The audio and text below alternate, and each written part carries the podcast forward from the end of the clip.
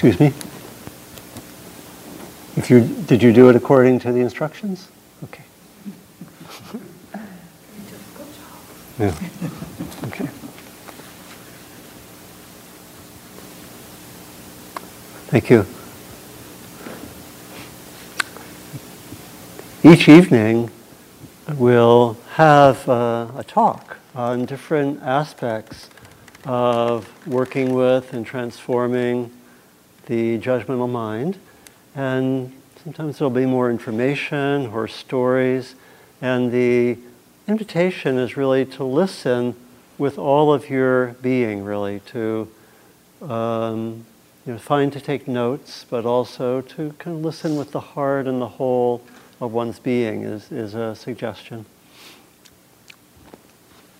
And I also want to uh, appreciate the practice today that, um, as we've said a few times, the first day of a retreat, even with, for pretty experienced people, can be challenging, right?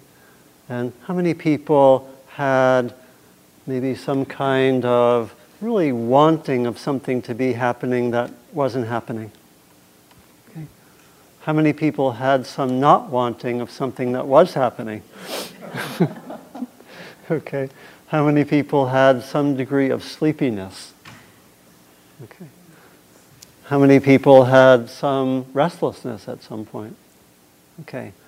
How many people had some doubt about the wisdom of being here or some, some, other, some other kind of doubt about, about what's going on? So I've just gone down a list, as many of you know, of what are traditionally called the five hindrances. And we actually, I, I, prefer better other translations, sort of the five difficult energies that are completely normal and common um, in our practice, and especially at the beginning of a retreat. So if this was all happening, no problem, you're right on schedule. And it's important to know. And it's also important to see the hands go up, isn't it? Because one of the ways actually the judgmental mind works is it becomes very selective about what information it pays attention to, right? And it, we often think, I am uniquely problematic. Very, very common. And so to see other people's hands up, we can know that we are collectively problematic. I could say it a different way. That we that we're better to say it that we are collectively right on schedule, and and actually uh, doing well. You know, so and again, I want to appreciate the uh, the sincerity of just coming back. It's it's not it's not easy, and it it generally, as those of you know who've done retreats, it does generally get better. There is a settling, and so forth. So this evening I want to explore the really the nature of the judgmental mind and how we transform the judgmental mind and give a kind of an overview and orientation a little bit more than I did last night about our our practice together and some of the some of the trajectory of of um, how we can develop. So maybe first, just a few short readings to give us some mm, sense of the judgmental mind, some of it over time and history. This is from the 8th century. Okay? This is from, uh, from India, from uh, Shantideva.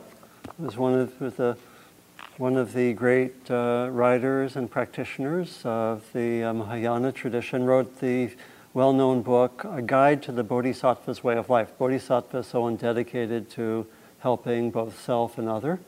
And that book is like the Dalai Lama's bedside reading. So he said this A crazy, untamed elephant in this world cannot inflict such harm as the sufferings of the deepest hell caused by the rampaging elephant of the mind. So the elephant was kind of a metaphor for. Uh, a wild and uh, dangerous force, a wild elephant. Here's something from uh, Mark Twain about judgments. a little bit different from the sense that I'm, that I and we are using uh, the sense of judgments, but it's helpful. Good judgment comes from experience. Experience comes from bad judgment. Good judgment comes from experience. Experience comes from bad judgment. And here's, here's, um, here's an account by someone who was in a group with me working to transform the judgmental mind. It's her story. Mm. I told my 10 uh, year old and 12 year old grandkids that I was taking a course on transforming the judgmental mind. I took them to breakfast and we were sitting at a, at a group table. They started to tease each other, and the 10 year old granddaughter started to pout and put her hand on the table and covered her face. I told her to stop being a drama queen. Later, she told me that by calling her a drama queen, her feelings were hurt, and I flunked my judgment class. when she looked at my face, she smiled and said, Now we are even. so, and then maybe, maybe one more. This is a cartoon called The Surgery, and it shows a man in a hospital bed with a uh, what looks like a surgeon talking to him. He has a little bottle, like a foot high bottle, which has a little version of the man in the bottle. And it says, Congratulations, Mr. Meguin. We've successfully removed your inner critic. now, if that was possible, you wouldn't need to be here. Right? And uh, there, you know, we, we find actually that it is. Um, not quite so easy, right? I think you, by the fact of signing up for a six-day retreat, I think you, you got that, right? That it's, uh, it can take some time and it can be, uh, can be challenging. And yet it's, it's eminently possible, as with some of the examples I gave last night. Again, we can refer to the uh, scientist of the brain telling us about neuroplasticity, the fact that even though the brain has, as it were, gone down this neural pathway five million times, we can develop new neural pathways and go down different routes. That's essentially what we're doing here. We're actually developing new neural pathways that help us to approach the judgmental mind in a different way, rather, again, rather than be caught up in it and be acting automatically. So you know, I think uh, all of us have seen over the years um, fairly remarkable transformations, sometimes rather quickly. And some things take a while more, you know, and it can take, it depends very much on a, a lot of different factors. So last night I gave a basic account of how we're using the term judgmental mind, how I'm using the word uh, judgment and judgmental. And I, just, I made a few distinctions. I distinguished between more neutral uses of the word judgment, like an artistic judgment, a judgment by the engineers about that bridge, and so forth. And we, in English, we use the word judgment in that way. I went outside and judged that the weather would be sunny and warm today. We sometimes use that language. And we also use, and I think it can be confusing, we also use the word judgment often to mean judgmental, which can be confusing because there's that, can be that ambiguity. And sometimes we think any function of judging in the mind, including what I was calling the more neutral ones, can be a, is a problem. You know, you can read people or hear people who, who say that, and I don't think that's quite uh, accurate or, or helpful you know, because we're really seeing the really the nature of the judgmental mind is particularly this uh, combination of some kind of noticing, some kind of observation with reactivity. Now that in some, we'll see in some forms of the judgmental mind, that is not so obvious. You know, and I'll, I'll, I'll talk about that, but a lot of them, it is obvious, you know, that we can see that um, we notice someone's behavior. You know, maybe we're notice someone's behavior and we say, that person is so obnoxious, right? And um, we're noticing something that's important to notice, but there's some reaction. There's some reaction which leads to the judgmental mind. Or um, maybe I'll give, here are some examples from uh, the recent uh, presidential primary season. I won't say who these were. Um, one candidate judged another candidate as utterly immoral, as a pathological liar, a bully, a narcissist at a level I don't think this country's ever seen, and a serial philanderer. The criticized candidate, in turn, judged the other as lying, unhinged, desperate, wacko, making crazy charges, not able to function under pressure, and not having the temperament to be president of the United States. So they might have been each picking up on certain things, right? But but there is also there's also reactivity, right? Here's an example of some judgments. This is from a cartoon series called Rhymes with Orange. You know, it has uh, six panels, and the first is choose someone and compare yourself unfavorably to that person. These are varieties of judgments, okay? And listen, as I'm, I'm give some examples of the judgmental mind, listen to see if there might be some noticing linked with reactivity. You know, and maybe in some of them the reactivity is more obvious, but just listen for that. Examine your face closely in the mirror. Notice all flaws.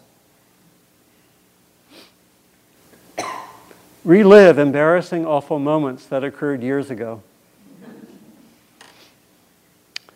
Make a mental note of all the people you regularly disappoint. Disregard all compliments, especially from people who supposedly love you. It shows a woman talking to someone else. The other woman says, You look great. And she's thinking to herself, Don't patronize me. and then last, resign yourself to believing that from now on, this is what you will always feel. Right? So we get a sense there's obviously a lot of suffering there. But we want to start noticing and exploring um, judgments in the sense of products of the judgmental mind. And so maybe think of any judgments that may have occurred in your mind today about yourself or about someone else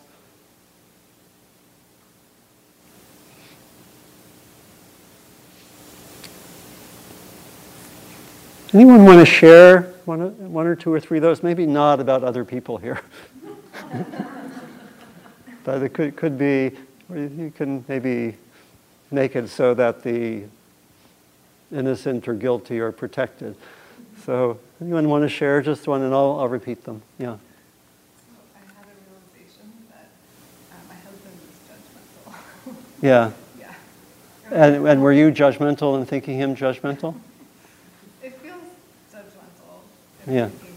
So he's, did you say he, he is judgmental? Now, what's interesting, and as we listen to these, what's interesting is that the same words can sometimes be non judgmental and sometimes be judgmental depending on the tone, the energy. So I could say, you know, you know uh, my husband is judgmental, right? And I could actually, the way my tone of voice just there uh, maybe could even have some compassion, right? Right? Or, uh, and you could also say, my husband is judgmental. Same words, right? Interesting, isn't it? So it's not just the words, it's the other aspects, the tone, the energy, and so forth. Another example from today? Anyone want to share? Please.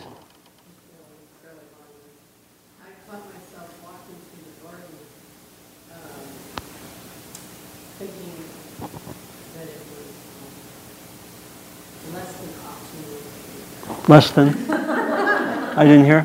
It was less than optimally taken care of. Okay. Okay, tell me how you said it in your mind. You expressed that a little more dressed up.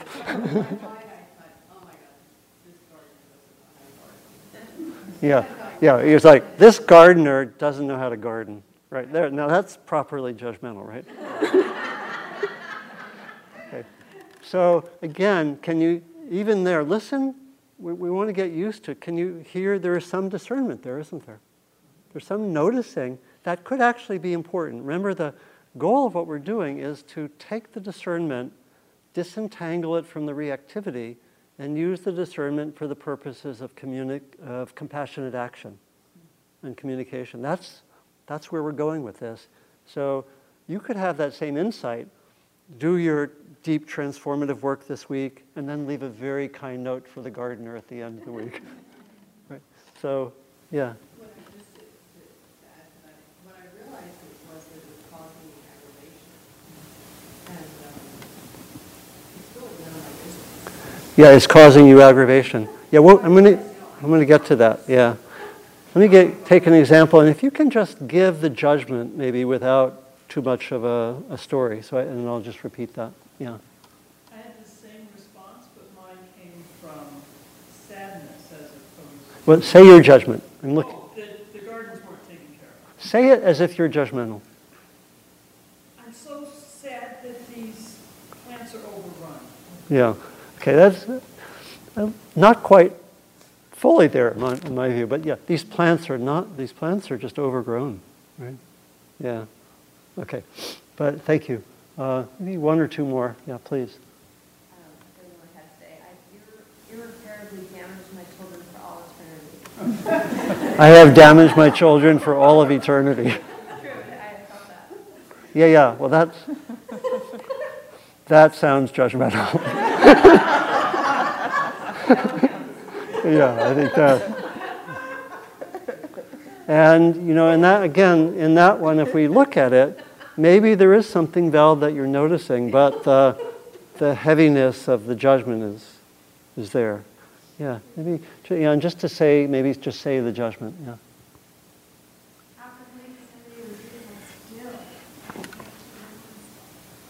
Can you say a little louder?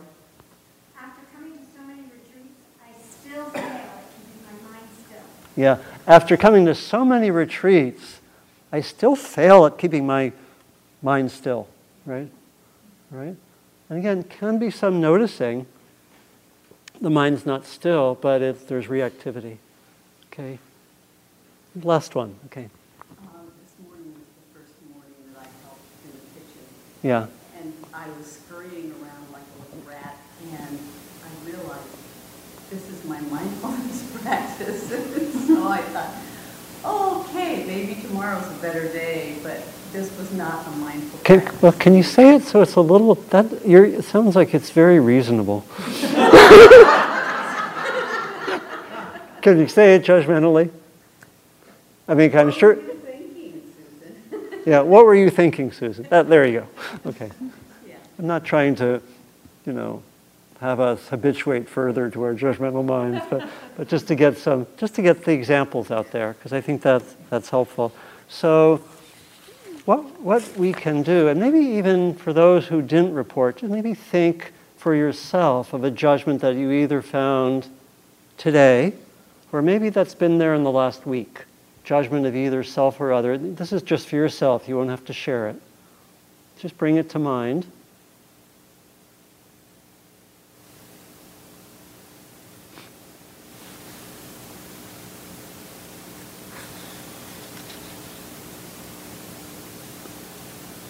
Maybe feel what it's like in the body when, when that's present, what the emotions are.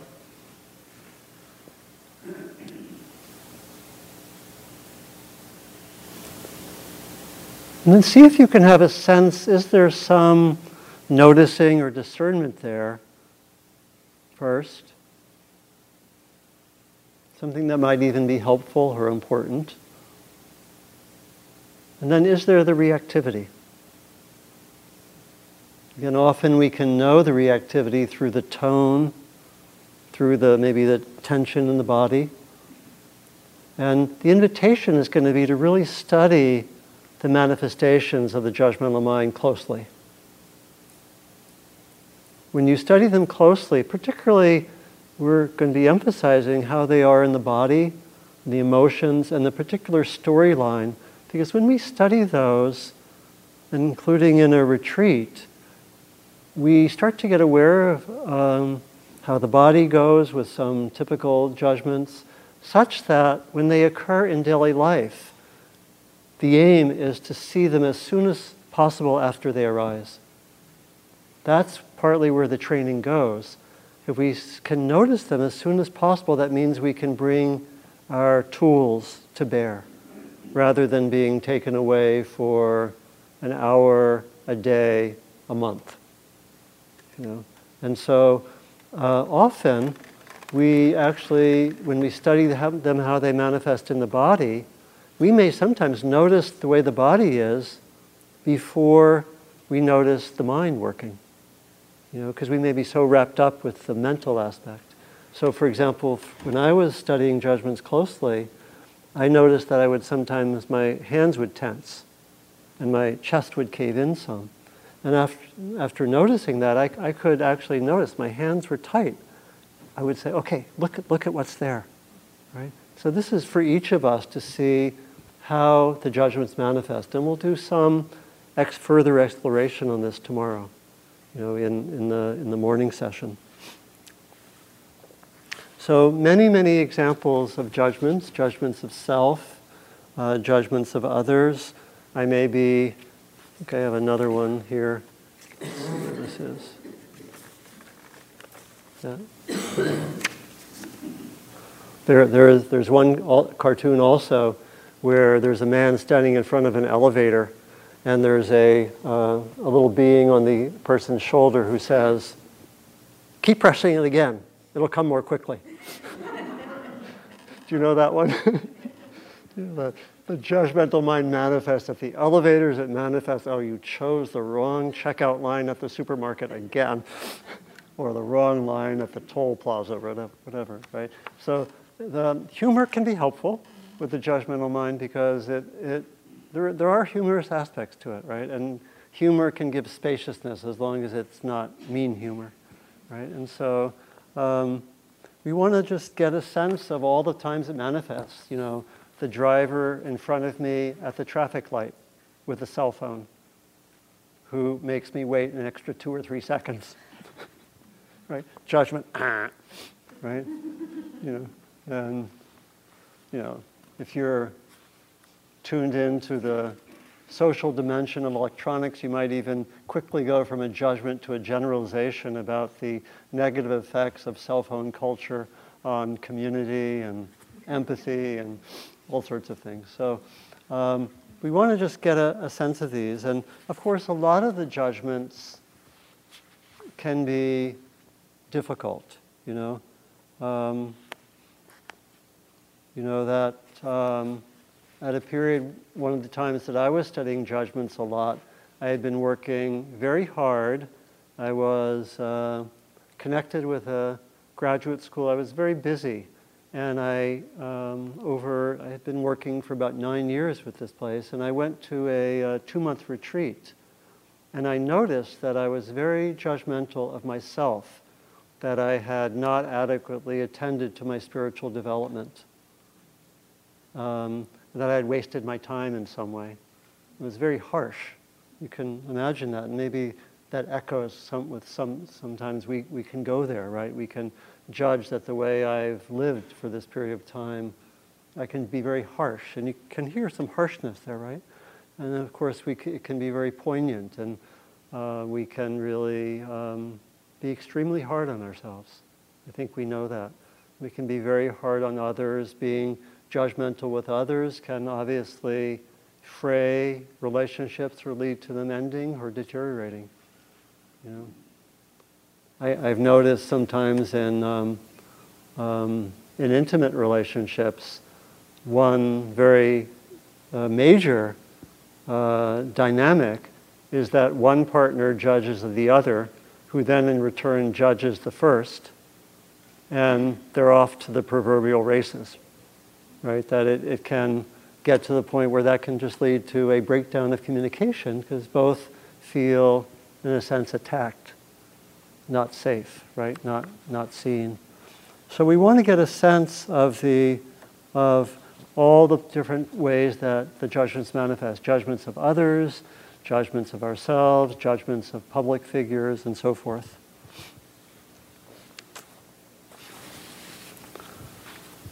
I think as, as we were exploring a little bit in the questions uh, this morning, think there is a strong cultural piece to the judgmental mind. You know, again, my own speculation is that some of, particularly the self judgment, has to do with the level of individualism and being more of an individual. We don't see the same dynamics in other cultures. We see other kinds of judgmental energy, not so much self judgment, right? And um, I think, I think it's, it's very pervasive. When the, when the Dalai Lama first came to the United States, he came in 1979, and he actually came to um, where I was living for about eight months, which was at the Insight Meditation Society in Massachusetts. And I, I was living there for eight months, and I didn't have to go to Asia to see the Dalai Lama. He just came to where I was living, which was nice. And we had a, a time of uh, questions and answers. And someone brought up, uh, and they, they, were on, on sheets of paper. So, so he, someone just read someone's comment and question.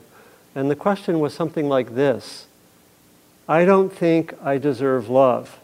Please comment. and the Dalai Lama um, didn't get it. And he went back and forth with his translator. He speaks pretty good English, as, as many of you know. He went back and forth with the translator, and finally he blurted out in English, You're wrong, which is very un-Dalai Lama-like. You're wrong. And he later said that he did not understand the depth of Western self-hatred of, West, of the self hatred of Westerners. He did not get that. Again, they have plenty of issues in his culture, but they're not, they're different. Right? And, and he actually said, I, he actually talked with psychologists and he said, I need to study this. And he studied it for two years to try to get a better sense of what was going on. Right? And so there are these cultural aspects um, that are, are there.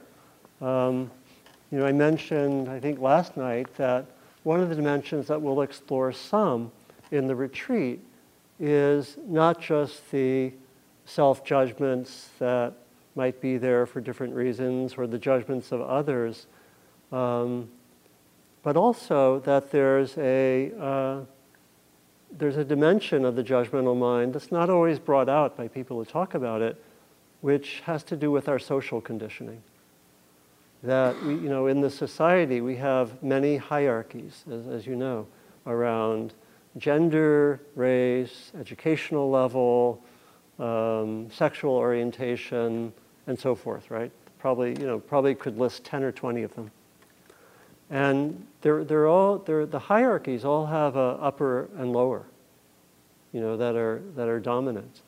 And to the extent that we're on the lower end, of the hierarchy, we will internalize the message in some way that we're not okay, right? And we will get that in certain ways. And if we're on the upper end, we will get the message that we're actually better than, right? So you can see that. And it's actually very, I think it's very important to uh, look at that, you know, and it's a whole dimension of judgment work, which I think is emerging, right? And so this is from uh, Margaret Cho. You know, the, uh, who knows Margaret Cho? The, oh, wow, look at that. Anyway, this is from her. And this is pointing to some of these dimensions of um, internalized um, judgment. You know, and again, we sometimes use the term internalized oppression. And I've coined the phrase, I don't know if anyone else uses it, but internalized privilege as well. Right? Internalized privilege. Yeah. Again, any, any one of these 10 or 20 different dimensions. Margaret Cho. If you are a woman, if you're a person of color, if you are gay, lesbian, bisexual, transgender, if you are a person of size, if you are a person of intelligence, if you are a person of integrity, then you are considered a minority in this world. And it's going to be really hard to find messages of self love and support anywhere, especially women and gay men's culture. It's all about how you have to look a certain way or else you're worthless. You know, when you look in the mirror and you think, oh, I'm so fat, I'm so old, I'm so ugly, don't you know that's not your authentic self? But that is billions upon billions of dollars of advertising, magazines, movies, billboards, all geared to make you feel shitty about yourself so that you will turn, take your hard earned money and spend it at the mall on some turnaround cream that doesn't turn around shit.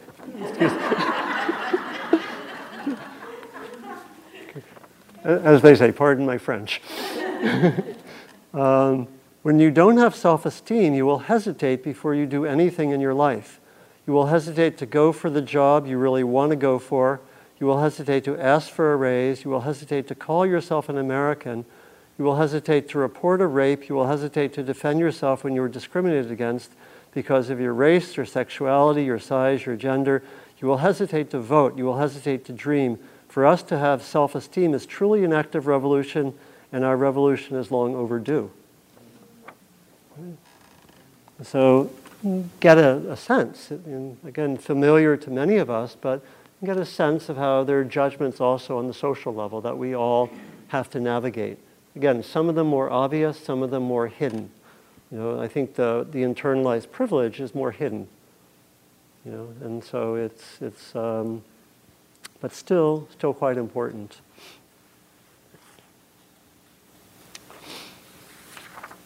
My own explorations of the judgmental mind, I think, began when I started meditating.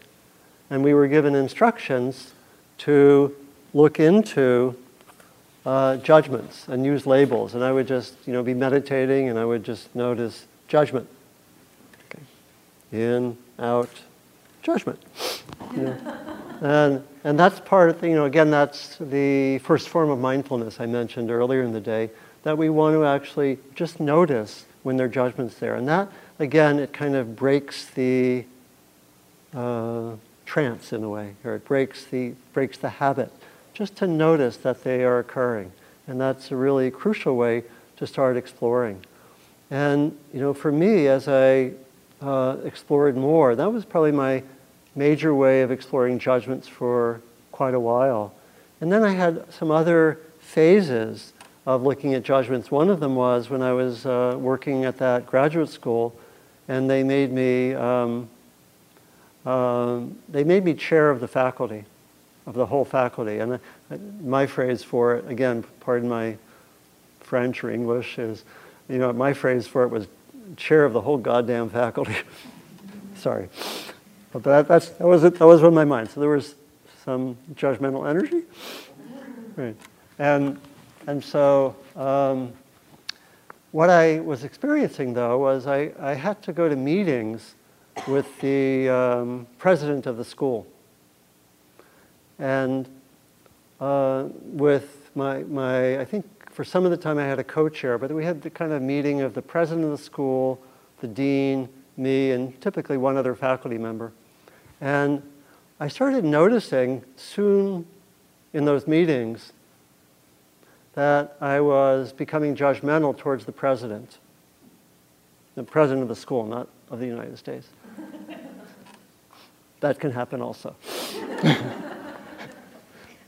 and so I would be there, and all of a sudden I would find myself off somewhere being judgmental and kind of almost like emotionally leaving the room, right? And I was, uh, at the time, working with a mentor, and she instructed me to take these meetings as very focused practice periods, which I did. And so I would do, you know, I had to take public transportation, I would do walking meditation and be mindful in the public transportation and just try to explore in these meetings what was going on. And I started to find myself um, seeing some patterns. It's part, partly when we study the judgmental mind, I mentioned there were kind of three main ways of being mindful. First, we just notice and we label. That's a starting point, very crucial. And then, if the judgment is around a little more, we explore it. What's it like in the body? What's it like in the mind? This is presupposing that it feels workable, right? That it's actually, we can actually be mindful that it's manageable. Sometimes the judgments will come when we're really vulnerable and be like an attack. At those moments, it's probably too hard to be mindful. At those times, we want to do what we can to come back to balance. Sometimes it's just to shift the energy as much as we can. I was mentioning we can do that with sometimes with metta or compassion, self-compassion and so forth. And sometimes it's actually appropriate just to say to the judgment, not now, and be firm. You know, if it's overwhelming, if it's if it's if we're getting caught in it. But when we but at times we'll be able to work with judgments, and so it actually can be helpful to explore the judgments that are maybe in the middle range, not the most intense, right? Explore the ones in the middle range. What do they feel like in the body? What's going on? And I'm encouraging that here at the retreat. Every time a judgment occurs and it lasts for a while, what's it like in the body? Very, very crucial. Again, so that we can see it, notice it. The whole idea is that when we do that, the likelihood is that we're more apt to notice the judgment sooner. And that makes all the difference, right? Notice the judgment soon after it occurs rather than after many hours, right? Makes a huge difference in our lives, in, in, in daily life. So I was um, starting to explore this judgment, and it took a while. And I, oh, I was going to say that the third way of working with judgments using mindfulness sometimes uh, involves some reflection after the fact. It's seeing what are the patterns what triggered the judgment? What led to it? And so I could find out in this instance that I typically would get triggered when I would bring up a point and he would um, apparently, uh, well, he would very, I'll, I'll describe it neutrally, he would very soon go on to another topic, right? In my judgmental mind, it was, he's not listening. Yeah, I think fair amount of accuracy, right? Many of my colleagues had similar stories, right? So it wasn't made up. But I would, and I studied it more, and I would find that in this was, I also could find that in other parts of my life, I would get really judgmental and reactive when I thought someone wasn't listening to me. I think it's pretty common, right? I mean, I think part of our nature, what we most want is to be known and seen, listened to, heard, etc. Right? That's very close to the heart of what we want in life. Right? And so this wasn't happening. And then I studied it and I started to see that I would, there was a pattern. I would say something, he would change the subject. I would uh, retreat to what I came to call a place of distanced moral superiority, emotionally withdrawn. emotionally withdrawn distanced moral superiority. Right? How many can sometimes have that occur?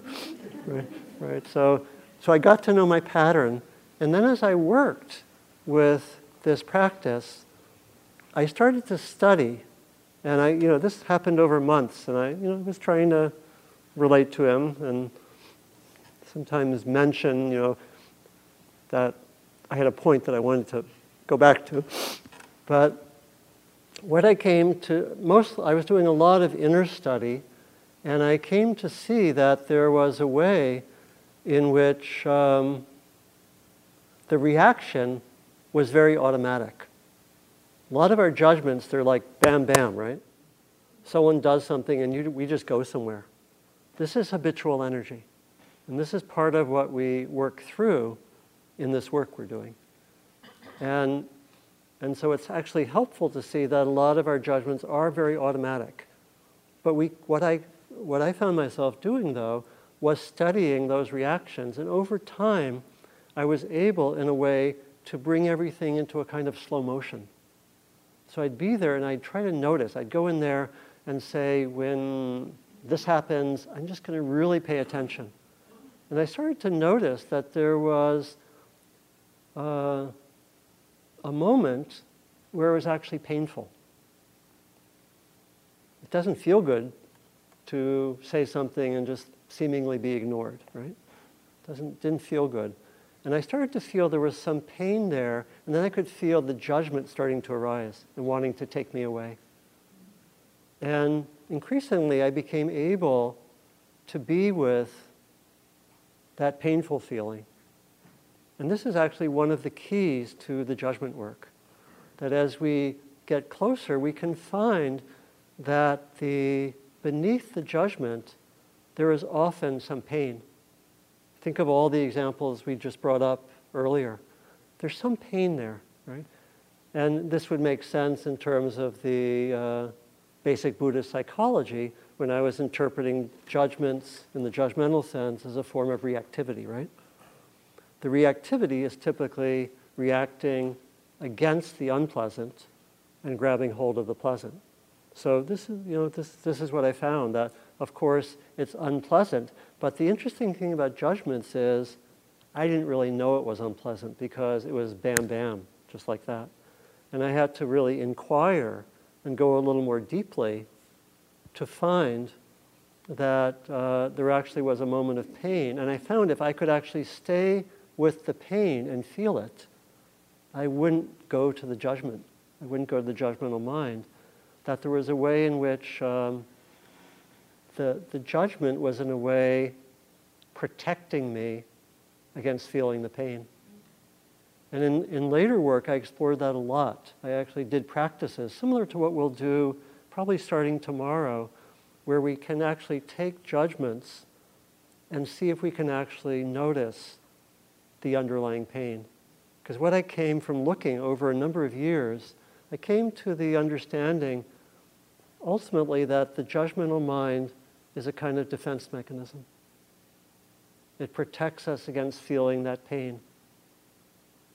And it may have been useful at some point developmentally, but for most of us, most of our judgmental mind is not that useful, right?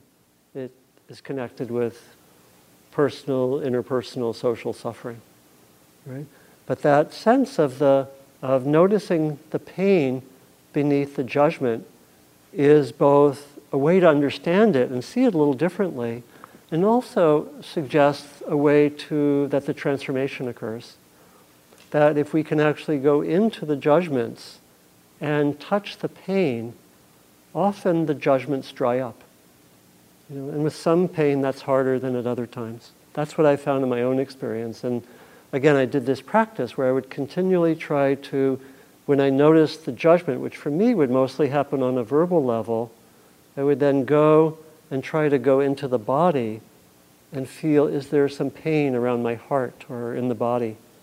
And after a while, I started to be able to see that, you know, and even with small things, you know, the driver at the cell phone, with the cell phone uh, at the light, doesn't start on time.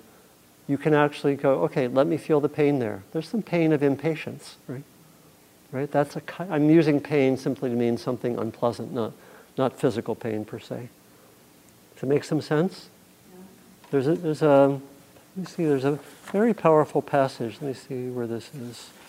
Um, uh, James Baldwin uh, really said the same thing. This is what he said. He was, he was referring to kind of the, the judgments related to race and, and social phenomena. He said this I imagine one of the reasons that people cling to their hate so stubbornly is because they sense once hate is gone, they will be forced to deal with pain. That actually explains a large number of social phenomena, doesn't it? And so you can see how some of this work is actually has a lot of implications for uh, larger dimensions, for social dimensions, and so forth. But does that make some sense? How how, how judgments are in kind of an unconscious and automatic way covering over pain. And so we can, as we practice, and it's also one of the reasons why, as we go more deeply into the judgments, we sometimes go into that pain, which is not always easy. That's why we need to have this sort of twin approach, where on the one hand, we go more deeply into the judgment, which often takes us into the territory of pain. Some of the pain is from when we were four years old. Right? Some of it is social, you know, it's of different nature. And um, when we touch it and heal it, the judgments get transformed. It's one way to look at it. And we'll be looking in more depth as, as to what that means in the next few days. And, but we, we've kind of over the years developed this approach where we need, on the one hand, to be able to go into the judgments, which often takes us into difficult territory, sometimes painful. But then, on the other hand, we need to go into more beautiful states.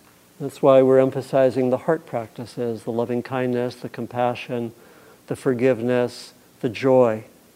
And we could also add being, being with beauty, that in a way we uh, need to have this second approach where we spend a certain amount of time going into beautiful states, into awakened states. And I mentioned earlier that these uh, both help to balance the psyche as it's sometimes going into hard territory, number one. Secondly, that the being able to access easily beautiful states, awakened states, heart states becomes a resource when we get stuck. We can actually call upon those resources to help shift. Huge thing, you know. Middle of the night, judgment attack at three in the morning about something that happened yesterday. Call upon compassion, call upon self compassion. It can work. Instead of being up for the next hour in torment, you can actually, if the if the practice is strong enough, you can shift actually pretty quickly. And then, thirdly, we shift the center of gravity where we're spending more and more time, you know, with, with the beautiful states. And that's, the, that's kind of the logic of the transformation. Individually, we may sometimes feel called to really investigate the, uh, the judgments, be with that. That may be, may be very interesting to go more deeply into them. Sometimes we may feel you know, the judgments have been really strong. I need to hang out with beautiful states, kind of to uh, adjust the balance, right? And, and so it may be entirely appropriate to hear this map and say, I think I need six months of being with beautiful states. right? Anyone up for that? okay. And that would be, that could be very skillful. I remember one person I was working with, she was she was, she was studying the nature of her judgmental mind and how she was judged, particularly at a series of family gatherings. You know, I encourage research during family gatherings.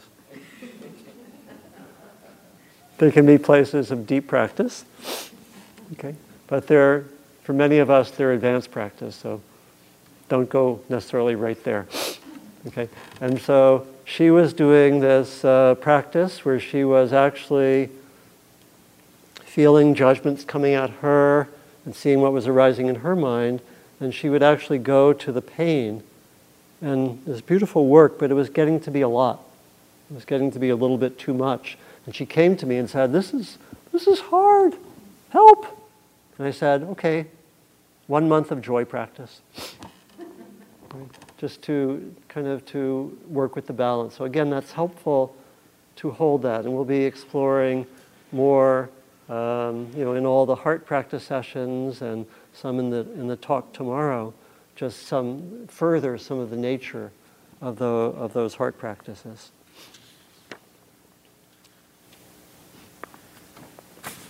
So for myself, after doing a lot of work with that president, I had another period of doing intensive judgment work, uh, a lot in retreats, um, where I often just did that practice of going from the judgment into the pain over and over again, studying the judgments. And after a period of actually several years exploring my own judgmental mind, it felt like I'd come around a corner. And uh, I had one particularly uh, uh, auspicious dream, um, particularly in relation to self judgment, where I had the dream that in my um, my bedroom, there was a uh, FBI wanted poster with me on it. And I said in the dream, I think it's time to take that poster down. there's that, oh, it's working. right? And so, uh, yeah, it, it, the, the work goes deeply. Right? I think you get that. And we work with a lot of automatic tendencies. Um, one, of the, one of the powerful aspects of this work is that when we actually look at the judgmental mind, it gives us a very direct pathway into fairly deep transformation. And I think if I say why, it, it would make some sense. You know, I, I, I think of some of you uh, read Freud and know that he talked about dreams as the royal road to the unconscious, right? And I think of judgments as the royal road to transformation. Because, and again, if you think about it for a while, it can make some sense. A lot of our um, sort of unconscious, well, let's say, a lot of the structures of our self that are fixed, unconscious, and linked with pain get to be very solid, right? We have these sense, senses of self that can easily get triggered, right? You know, and um, what the judgments do is they actually take us in to see a lot of these basic structures of ourself, particularly the ones that are very old, habitual, and connection, connected with reactions.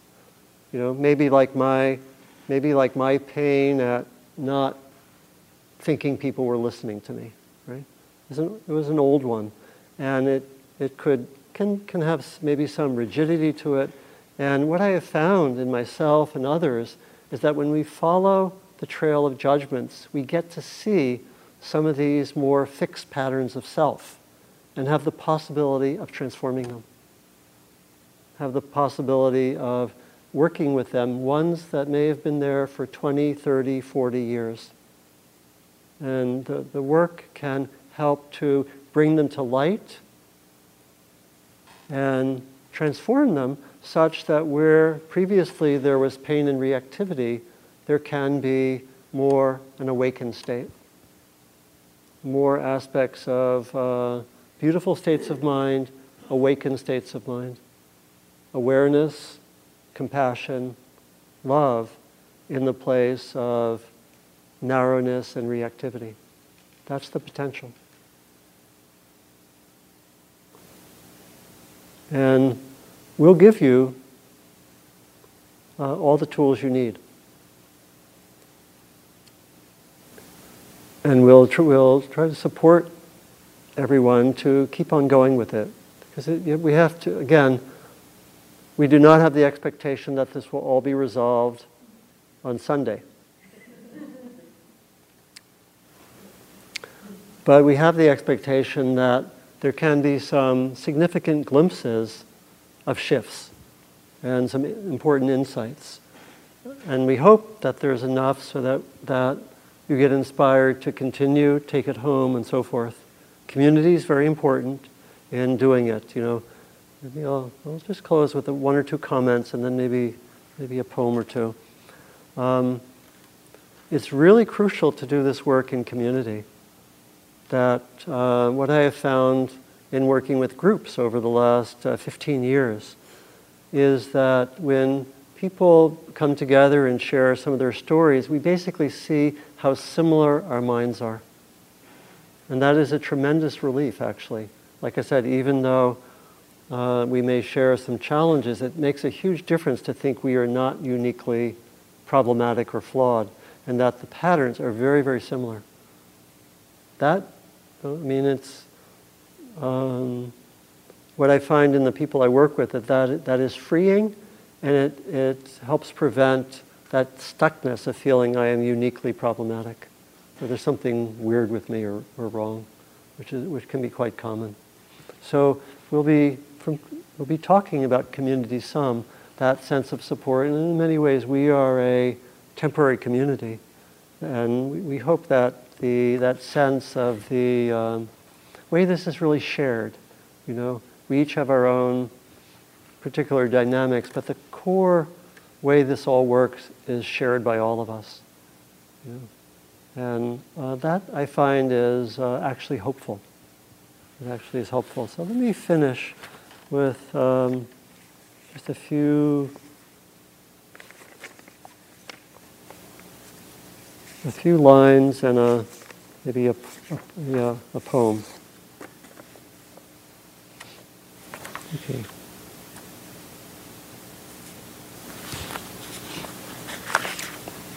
Maybe two poems.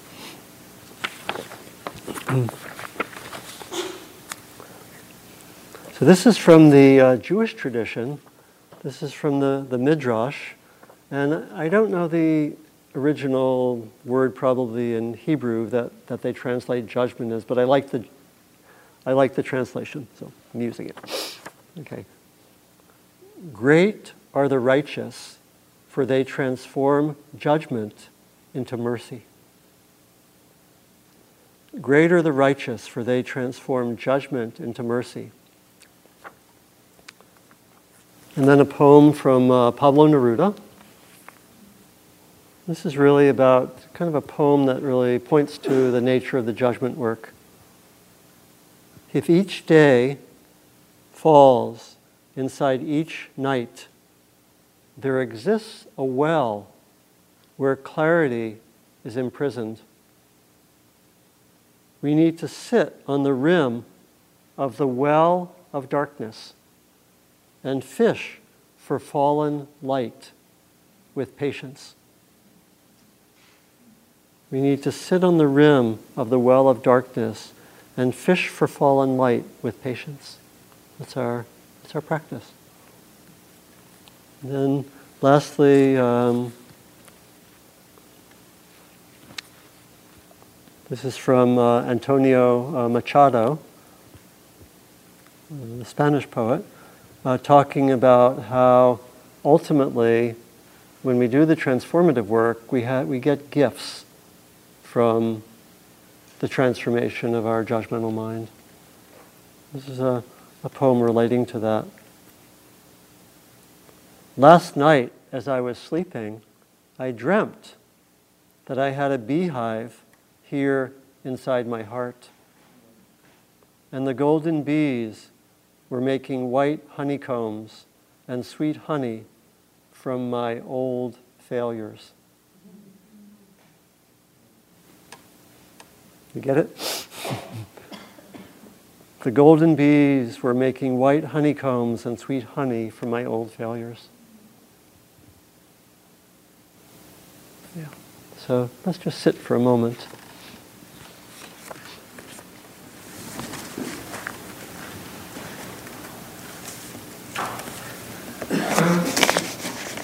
We'll have a chance, um, if there are any questions, to uh, bring them up uh, tomorrow morning and after at the end of the nine o'clock sitting.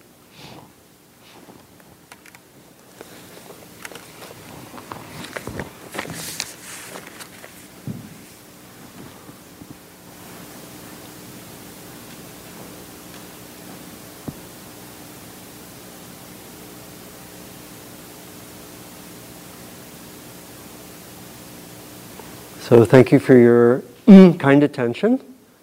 And we'll have a walking period now. And we'll come back at 9 for probably a brief. Uh, Eve and I will be here, uh, maybe, maybe Robin and Shahara, but we'll have a brief uh, sitting, a little briefer than we will later in the week. And, uh, and then we'll do a little chanting to end the evening. Okay?